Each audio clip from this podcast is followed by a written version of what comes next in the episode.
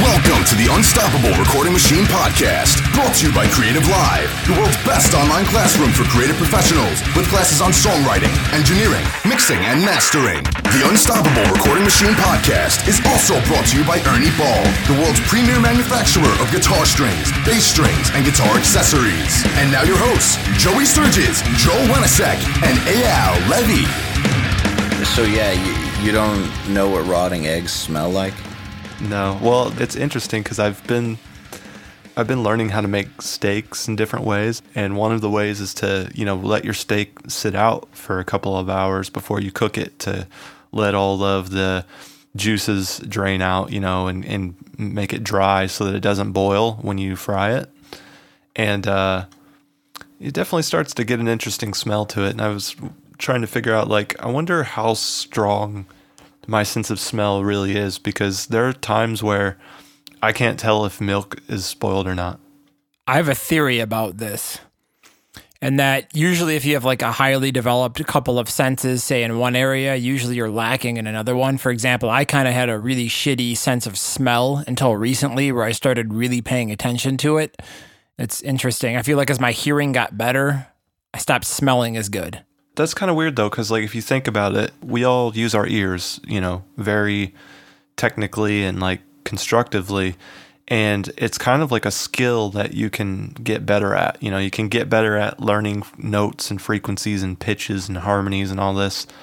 But I think that's more of just a, a brain exercise more than it is the actual apparatus. You know, the You can get better at tasting. There are certain techniques and what I'm leading to is can you get better at smelling stuff? probably Yeah, I don't see why not because it's so linked to taste, and taste is something that you can develop. It stands to reason that you could also develop your sense of smell, but why the fuck would you want to? I think it's an issue of just like mindfulness, like sitting down and really just paying attention to it. It's like when you eat, you know, a lot of times you just eat and you eat and you don't think about it. But if you actually sit down and taste and smell the food that you're eating and take your time and pay attention to it, it's a completely different experience than just eating to eat. You enjoy it more. I have a theory about movies that if you want to see the death of Hollywood, it'll be when they add smell to the uh, to the equation.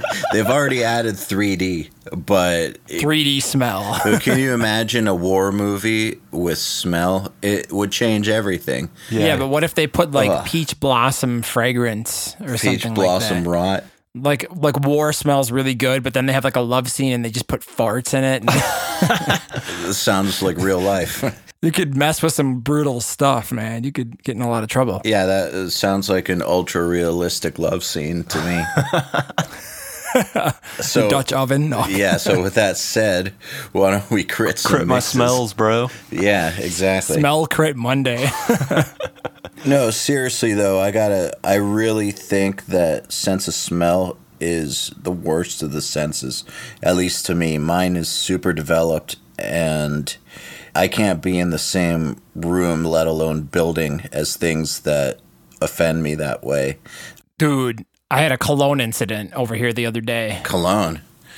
Ugh. You know those dudes that wear cologne where they're like you're like in open air and it's windy, but you're like not downwind. You're in the you're in the direction you you know wouldn't be smelling things. You can still smell them like 10, 20 feet away. Male Russian prostitute smell.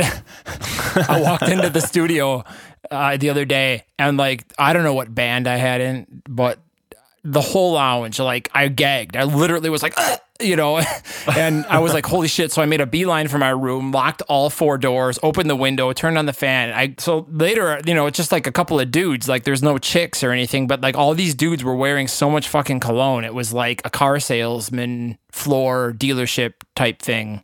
I don't know. It was really nasty. I don't get it. it's putrid. That reminds me, uh, you know, I've never eaten fish in my life ever, and I've always been real reluctant to try it because of the way it smells. But uh, so, so you guys eat fish. Does it actually taste the way that it smells? Here's the thing that is so weird about fish in the culinary world, especially, is that it it's a weird protein that doesn't really. It doesn't do a whole lot on its own. Yeah, it's very bland. They spend pretty much most of the most of the work is put into just making it taste like something. Like they cover it up with a bunch of other ingredients and spices to give it some kind of flavor. Because in reality, I mean, it, it has a smell to it, but the taste definitely does not reflect that smell at all. It's in fact, I mean, if you didn't put like anything on it, it was just a fish by itself, probably wouldn't taste like anything. It would just be a texture. I mean, some fish has like a distinct, like tilapia is good by itself with just like a little bit of salt. but yeah, yeah. Some of it, like cod, I mean, it's like eating fucking gelatin. Yeah, it's yeah, it's like eating gelatin. That's what soy's like. It tastes like how you prepare it. yeah, it's like uh, tofu or whatever the hell that shit is that they sell in that package that's clear and gelatin. I tried it once and I was like, this is weird. Well, it is weird unless you make it properly. So I guess it's the same thing. And it also has a nasty, fishy kind of thing to it if it's not prepared correctly. So I guess maybe it's the same thing. So with that said, maybe we should crit some mixes. Food Crit Monday. yeah, so this thing called Shark Song. What is this?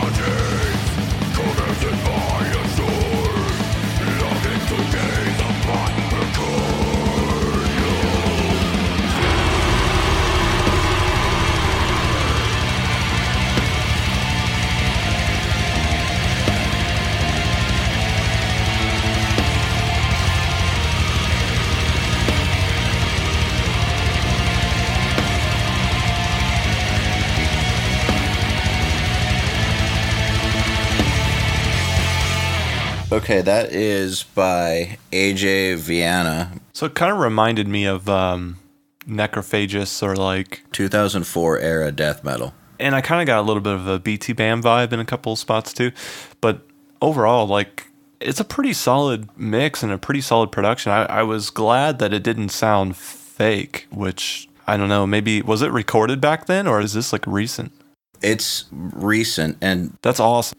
I actually picked it because last night, while I was doing research for the shows we're recording today, I was listening to some old Swedish metal, and the production from 2004, 2005, 2003. It's weird. At the time, it sounded so immensely huge, but it all sounds a lot smaller when I go back in time. This sounded to me like kind of an authentic version of that European sound. Honestly, I don't hear BTBAM as much as I hear Opeth in there. Oh yeah, definitely has some Opeth. Yeah, I think if there was one thing I had to crit about this mix the most, which I think if there's anything that throws it off more than other elements, I think it's the bass guitar. Obviously, they wanted to be able to hear the bass note for note, which I understand. In this style of music, the bass can definitely get lost sometimes. Gets lost for sure. Yeah, and sometimes, like especially with the proggier stuff, the bass players are actually contributing musical information, not just feel. Yeah. So I get why they wanted to dial in so many mids, but I, I think the bass is a little out of tune, so it sours it, and I think there's not enough dirt in the low end, so it just kind of sticks out weird to me. I'll say props for doing the bass at least somewhat correctly though, because it does, like you said, it does get lost. Yes. At least you can hear it in here. It is a little bit too present. I think it's a little bit too up front. I would have maybe made that like a final revision would be to turn that down a little bit. Aside from like maybe re-recording it to make it more in key, but Yeah, the balance is pretty good overall. I mean, when I listen to it, I hit play and I'm like, yeah, it sounds like a song. Like nothing really, really stuck out where I was like, dude, that's way out of line. Yeah. So overall, it's actually a pretty good mix. I just had a couple of little nitpicky things that I think may or may not be more preferential. I'll tell you, it, it took me a good, I'd say 70% of listening through to the song until I started to hear what I felt was wrong with it. So I, I'm interested to hear what your thoughts are first. Well, overall, like I'll start off with um, the bottom end, and I like the bass and I like the kick, but there's a certain "Through the Eyes of the Dead" mix that I like that Erik Rutan did, and I don't remember what album is, but one thing I really like about that mix is that the sub on the kick is kind of a little bit more ballsy, like like for the, for where we are on the one that we have right now. Um, I feel like if they just threw a little bit more sub, like low sub into the kick, it would punch and drive the energy of the mix a little bit better. Again, it's preferential because especially like in those OG, OG 2003, geez, we're getting old, we're getting old. but um, especially in these OG metal mixes, like you know, having a ton of like punch and your low sub in the kick really isn't so much of a, a thing as it is now. But that's something that I thought might drive a little bit more energy in the mix. And uh, again, it's very preferential, but I would have liked to have heard a little bit more sub. And I just referenced that one through the Eyes of the Dead mix because that's like one of my favorite like death metal core, whatever you call it, mixes. It's just it's just got a lot of balls and a lot of punch, and that's something that had a really really good bottom on the kick. Let me just comment on the on the actual guitars, you know, since it's guitar month. It took me a while to really find anything wrong with the guitar tone, but around the 70% mark of the song, I started to feel like the guitars were lacking an upper mid-range presence. Yep. I agree with that. I felt like they needed a little bit more separation. I like my stuff really clean though, so I mean, I'm obviously always going to be biased in that sort of direction. Yeah, it was like well recorded. It was a pretty decent tone. It's just, I think it could have just been a touch more understandable, and I think they could have gotten there with EQ. I think arrangement was probably also a thing on this one because there's a lot going on between the left and the right guitars that's very, very notey. And I realize that that works sometimes, but you've got a few different techniques going on at the same time that can yield less than clear results in my experience. Like, for instance, playing a complex melody with octaves on one side while playing all out chords, like not power chords, but full chords with distortion on the other side. If you're playing on distortion and you're using those two techniques together, you really need to arrange and record it properly, or else it'll get real muddy real fast. So I hear some of that going on where I feel like if the arrangement was spaced out a little more, meaning that rather than just playing the full chords, they only picked the chord tones that matter and maybe recorded the octave lines note by note, it would be better. I just want to say also that I'm not a huge fan of recording note by note, but I feel like octaves on guitar are one of those times where no matter how you feel about that style of recording, you should record them like that because the nature of a guitar is that it will never be in perfect tune. Yeah. Yeah, I'll echo that. Yeah, you get one octave, uh, one fret in tune, and then you move up two frets and it's out of tune. And that's just the nature of the instrument, so you just need to be aware of it and work around it. Hey, what did you guys think about the lead guitar stuff that came in? Because there was a part where there was like a dual lead that was panned uh, hard left or almost hard left. And I felt like the leads were a little bit, I don't know, like I kind of pinched my ear a little bit and it was like kind of harsh. Like I kind of, my eyes opened up a little bit. I was like, whoa, you know, it's like a little intense. Did you guys think the leads maybe needed a little bit more EQing? Yes. Yeah. There's your answer. Yeah, definitely. All right. EQ them leads. No, I, yeah, I think the biggest problem, and this is not that big of a problem, but I think the biggest problem is just EQ choices, which is, you know, saying a lot for the person who put it together. So good job, well done. But a little more time could be spent on EQ.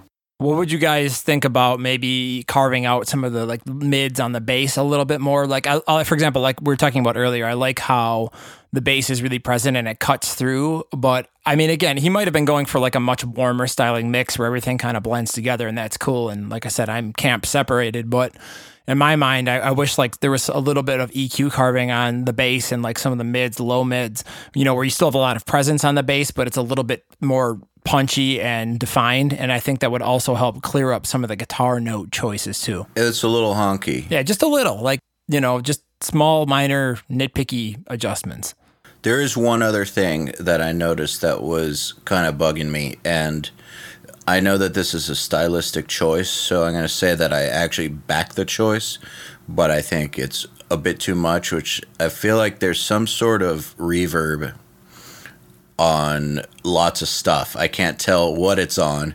I can't tell if it's just a room that's turned up way too loud or what, but it seems to me like there's some sort of reverb on everything or close to everything that's uh, making stuff hard to understand at times. Now, I realize that could be a stylistic choice because lots of the European style metal was mixed with reverb on the master bus or reverb on the rhythm guitars, things that people don't do very often nowadays. And it can sound kind of cool, give it a good ambience, but I think it might be a little overboard if that's in fact what's happening. Yeah, there was definitely a phase that a lot of like really brutal recordings had a certain reverb, like the cymbals, the snare, the guitars, like everything just had an ambience. I definitely remember referencing mixes, say five, ten years ago, and hearing a lot of that on the heavy stuff. I like the way it sounds in a weird way. I know that using reverb on rhythm guitars is a no no. And mind you, I don't mean a reverb for special effects.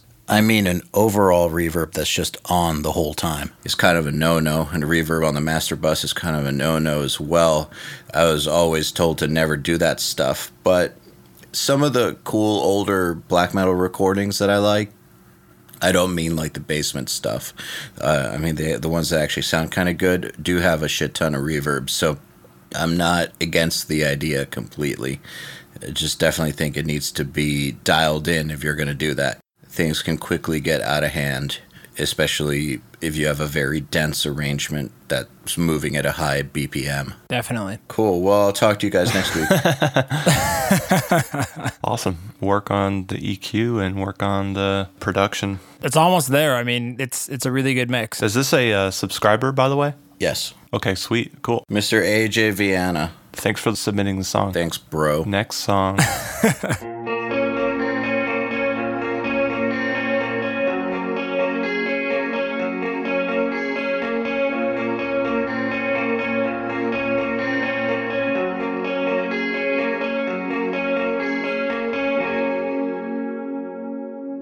Well, I can't go to sleep because I see you standing there. And I can't stay awake because I just look and stare.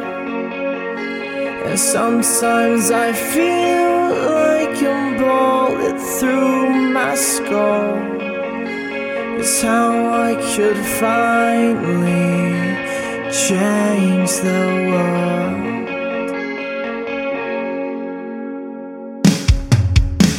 And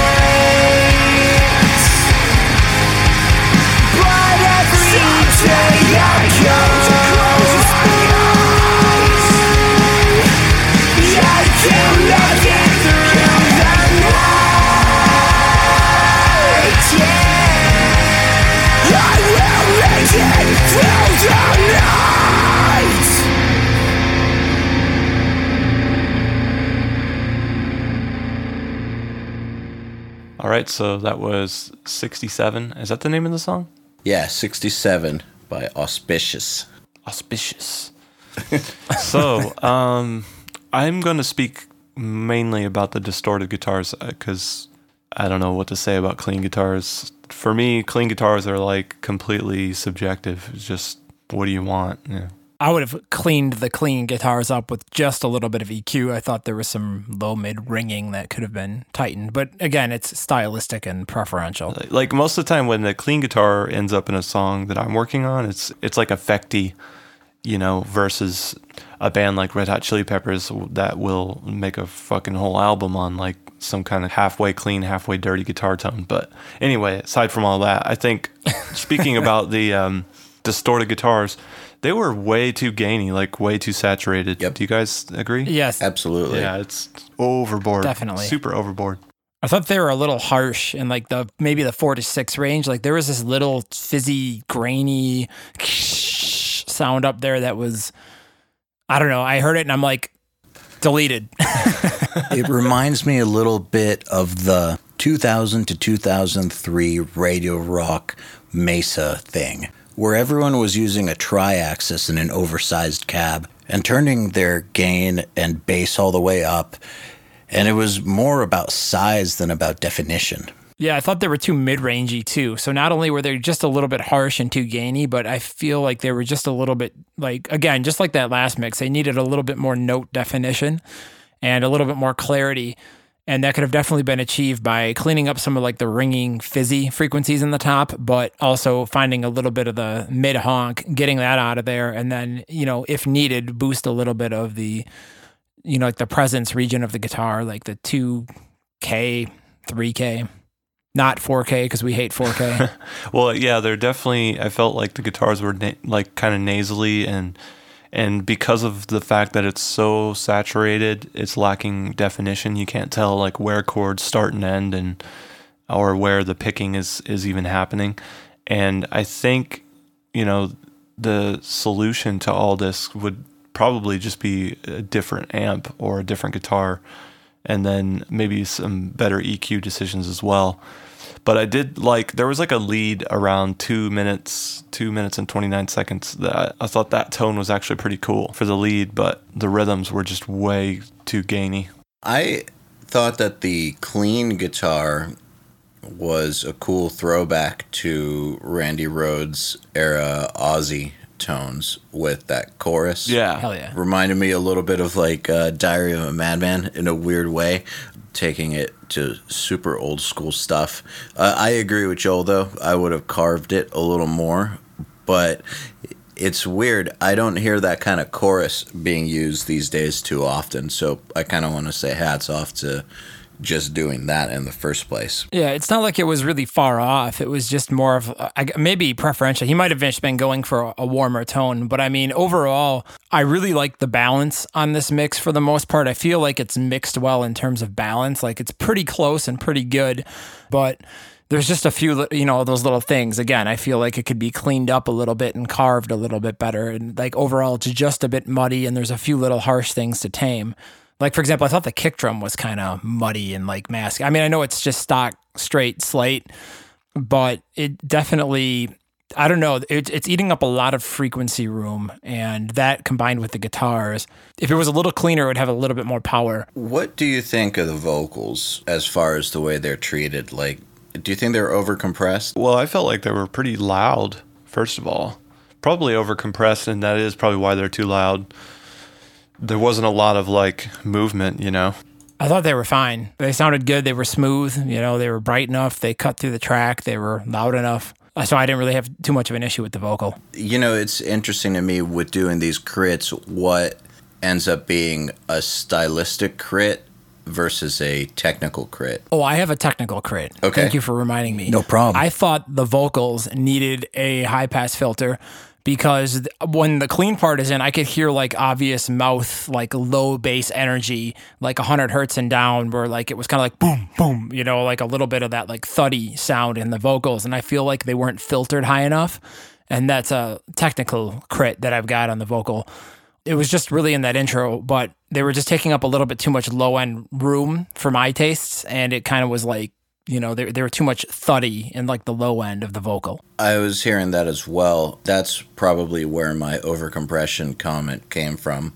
It probably, if they cut that before hitting the comp, it would have worked out better. Yeah, that's a good pickup. I, I can definitely see how you drew that association. So yeah, just I, I think we find a lot on these on these mixes that there's a lot of EQ work that still needs to be done, and I think a good practice to get into is to just listen to a lot of different styles of music and hear instruments being mixed in different ways in, in different styles of music. So, you know, you, if you go from like listening to a modern metalcore production straight to like jazz, the transformation of the bass is so drastically different between those. Mind blowing. Yeah, it's mind blowing how how crazy that transition is.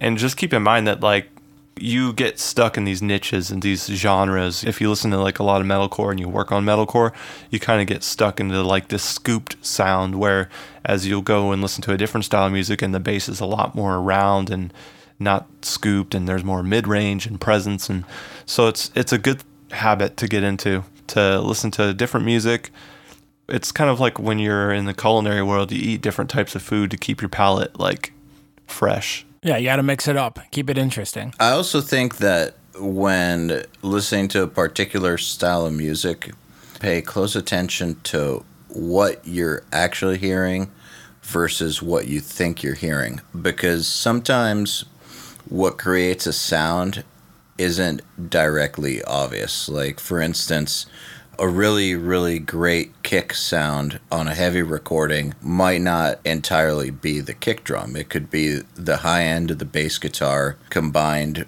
with the kick drum edited in a certain way to make an overall kind of sound. But to the untrained ear, someone might think that that sound was totally achieved with just a kick. So when approaching a mix, uh, people will try to get that out of just one instrument and end up going overboard with their EQ choices. When in reality, the way that that sound they wanted was achieved was through a careful blend of multiple elements. So I think that that's one of the places where novice or intermediate mixers mess up the most is trying to recreate a sound that I guess they haven't analyzed all the way and actually understood. So sometimes when I hear mixes where the I guess the kick drum is overbearing or there's too much low end or too much click or this or that. I feel like they're trying to achieve something and going about it the wrong way when in reality like you said, a little bit more carving would have probably solved it, or the combination of like the high end of one instrument with the low end of another would have probably solved the problem. Yeah. I think that's a pretty good takeaway on this because, like, when I listen to both of these mixes overall, I feel like they're both really good. You know, it's like they don't need a lot of stuff to like really bring them up that extra 10 or 20%, you know, like there's they're already really dialed in and sometimes just a few very subtle small changes accumulated over an entire system equal a big change in result. And you know, you'd be shocked how many times you can go in with an EQ and literally notch out one or two dB here or there on two or three things. And then when you A B the final mix, you're like, oh my God, it's way better. It's not even close. I mean, we were I was mixing something the other day where a simple you know, like 0.6 dB master bus cut, you know, two less dB on a 15 dB cut on bass. And the entire mix just took on a whole different set of life. I mean, because it, it, was just so subtle. But when you A B it, you're just like, that's the difference between it being like, there it is, and mm, something's just a little off. Yeah, yeah. I think that when you're dealing with frequency buildup and you're having to notch things out of an entire mix probably the first instinct for somebody is to identify which instrument sounds bad or has the annoying frequency and nuking it. But I think that one of the unintended consequences of doing that sometimes can be that you kill the tone. In order to get around killing the tone, sometimes it's more of a matter of like you said cutting out a little bit from this a little bit from that like you know minus 2 dB of 4K on the cymbals, plus minus 2 dB of 4K on the guitars, plus minus 2 dB of 4K on the vocals will probably yield a better result than, you know, minus 12 dB of 4K on the guitars, right, yeah. for instance. All right, guys, so we got one more, right? Kingpin, yep. it's called. Let's have a listen.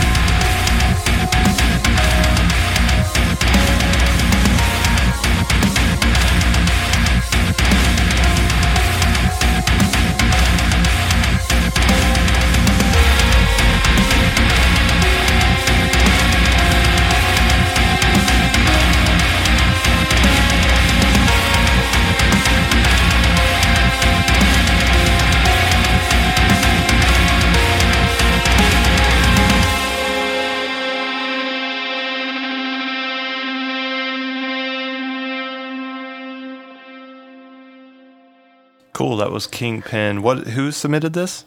So this is a band called Bury the Evidence, and it's by our subscriber Jonathan Dolis. And um, I've actually credited his work before, and getting better, dude. That's awesome. Yeah. Um, I felt again. I felt too gainy on the guitars. Yes. And the answer to that is just use less gain because clarity is really in less gain. You, the, I know when you sit down and play guitar, it feels like you want more gain. It makes you feel cool. It makes you play better, but that doesn't always mean it sounds good. And it's definitely a difficult balance to find the right amount of gain that makes you feel like you're playing properly, and also having the right amount to sound good.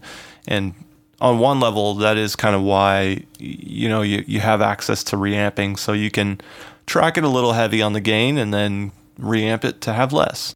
Or you could record it with less gain so you know what it's going to sound like with less gain. Because the problem if you record it with too much gain is that sometimes on your mutes or whatever, you may not sustain them out long enough and then you turn back the gain and you get in trouble. Yeah, but I like setting it up so that you hear more stuff that you don't want to have in the final guitar tone. Like I, I like to have a little more gain so that I know like all the squeaky noises that you're hearing are most definitely not going to be in the final song. Yeah, that I agree with in terms of like the noise and stuff like that. Yeah. I made a couple mistakes in the past where like I tracked something on a real amp and then re- did it with a sim and on the real amp you couldn't hear like the B string ringing because the kid had a like a floating index finger and then all of a sudden the sim it just came right out and you're like shit. Yeah. But the kid's like, you know, 10 hours of driving away. There's nothing you can do about it.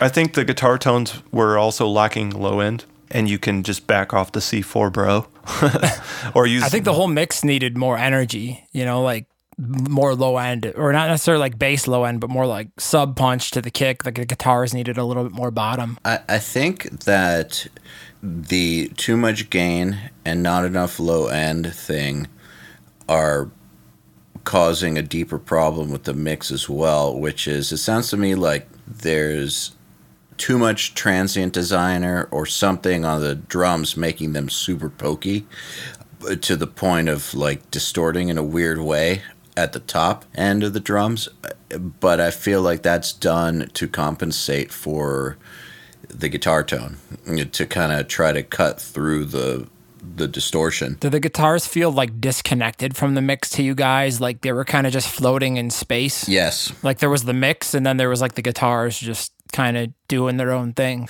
I mean, that was like the main thing for me because it was like they were either like too quiet, but I don't know, they just didn't gel right. I guess that's the best word I can use to explain it. Like when I listened to the mix, it didn't feel like everything was moving and as a as a whole. Did you get the vibe? I mean, this this stuck out to me right away. Is the guitars are way over compressed.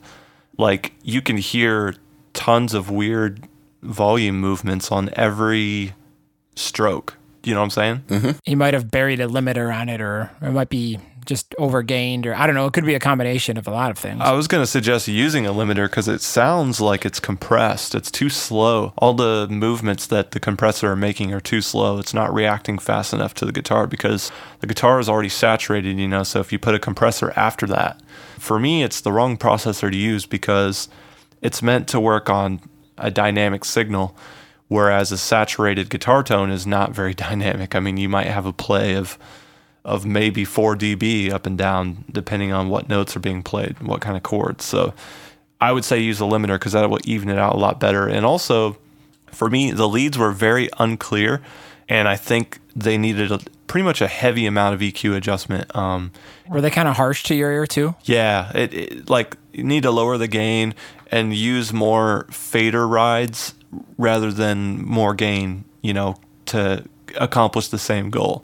Another good trick on leads is like switching mic. So if if you're using like an on axis 57, for example, um, to mic your cab, you know, just taking your lead guitars and taking that same mic in the same position and putting it off axis.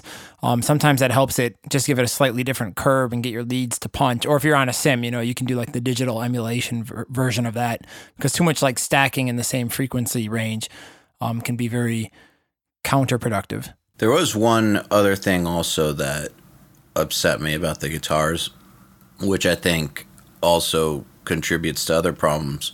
And I can't tell if this is in the setup or in the playing, but everything sounds a little sharp to me. it could possibly be death grip. Death grip.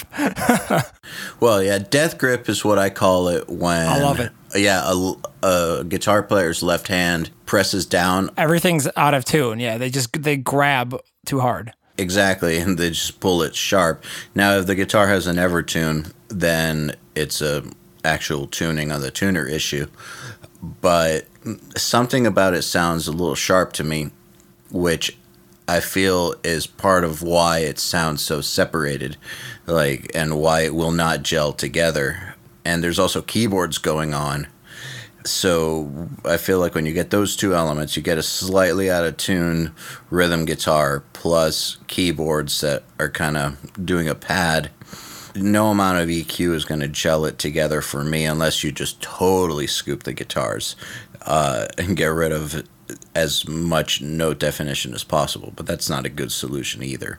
So I, I feel like my instinct is going to be to say that probably the tuner was showing that the guitar was in tune and the moment that the dude started playing he was knocking it sharp a bit another cause for that could also be palm muting too hard Oh yeah, that drives me absolutely. I mean, just having recorded a million guitar players and played guitar for 20 years myself, no one ever pays attention to how they palm muted.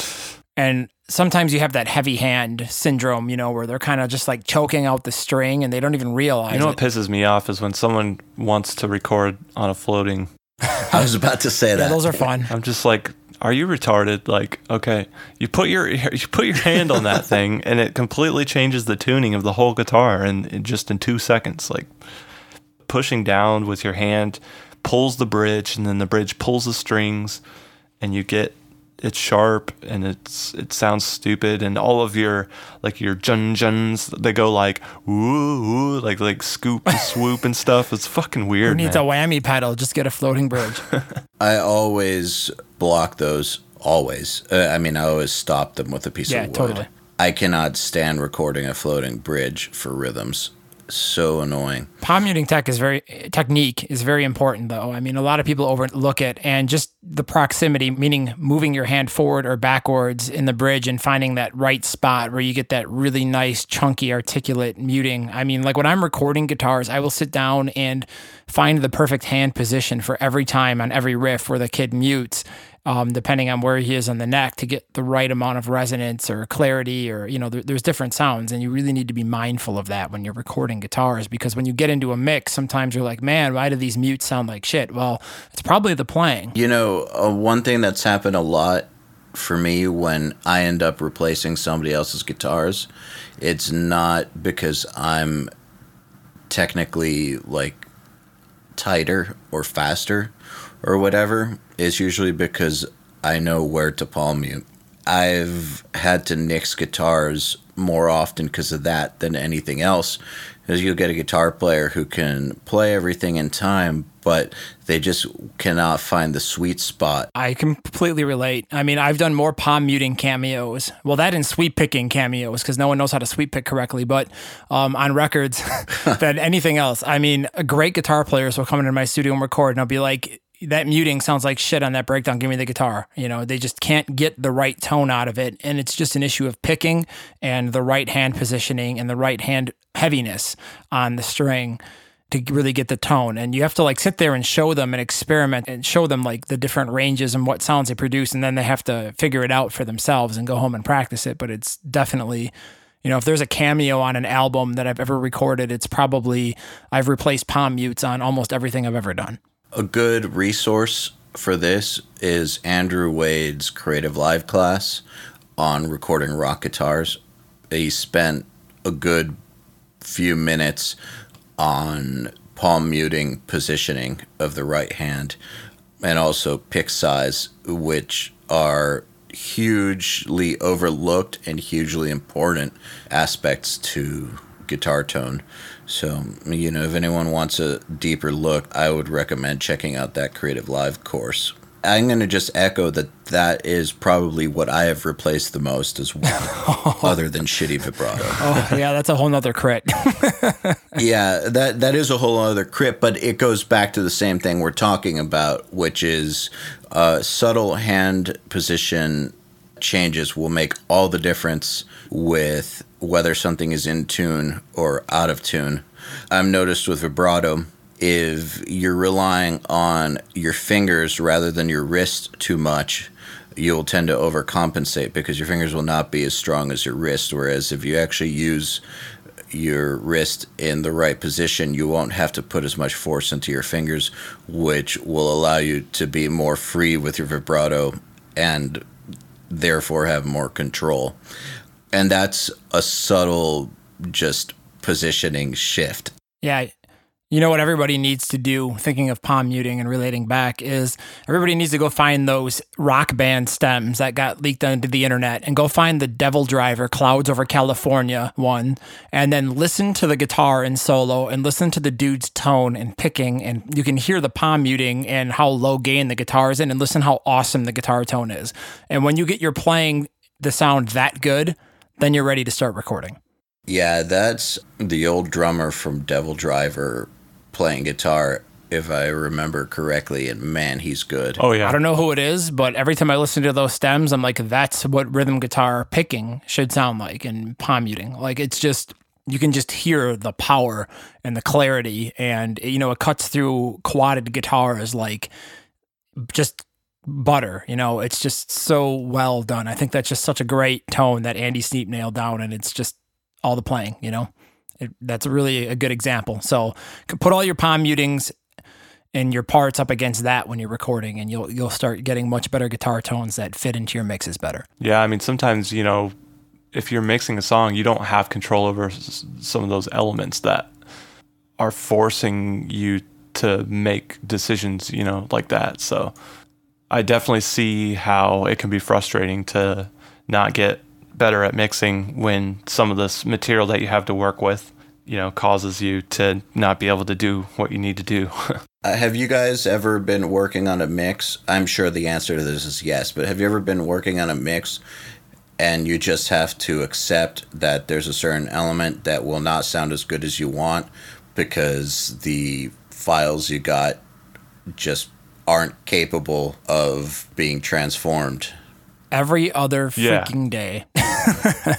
I mean, there's just different strategies, though. You know, for example, if the guitar playing is really weak in the mix and the drumming is awesome and the bass playing's awesome and the vocals are awesome, then screw the guitar player. Just turn them down and let the drums drive the mix. So you can use balance as a weapon. Yeah, to, for sure. You know, get rid of a really bad player. Now, if the band just sucks, then you're screwed and just quit. But just, it's it's definitely a challenge. Well, I think one of the best qualities of a great mixer is to understand what the strengths of a song and a recording are and highlighting those rather than uh, sticking to the preconceived notion of what it should be and potentially highlighting problems. And, you know, that's something that you also see with great musicians, for instance. When you think of a great musician who's really, really fantastic at a certain genre, or a certain style, or legendary at whatever, that's what you know them for. You don't know them for what they suck at. Um, you know, like, uh, I'm not a blues fan, but for instance, you never heard B.B. King try to rip a Marty Friedman solo. Uh, it would probably awful at it but was pretty damn good at playing the blues, and that's what he was known for. I think that same mentality applies to mixing. If you have a song where the guitars just suck, but everything else is great, it's your job to hide the guitars as much as possible and bring out what actually, what will actually get a good listener reaction out of the mix. And so sometimes, yeah, you have stuff that's subpar, and there's really nothing you can do about it besides mask it and uh, bring out other elements. Definitely. Well, I guess that about wraps up Mix Crit Monday. yeah, if you guys want to uh, submit your own songs, um, how did they do that? Actually, I don't know.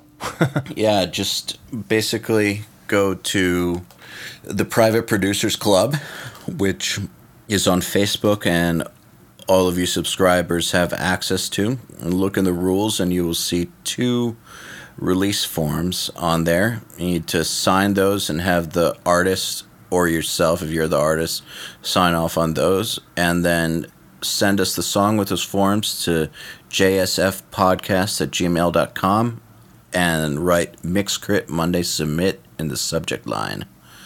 And we will check it out. And if we deem it critable, we will crit it. All Hell right. yeah. Thank you for Yeah. listening.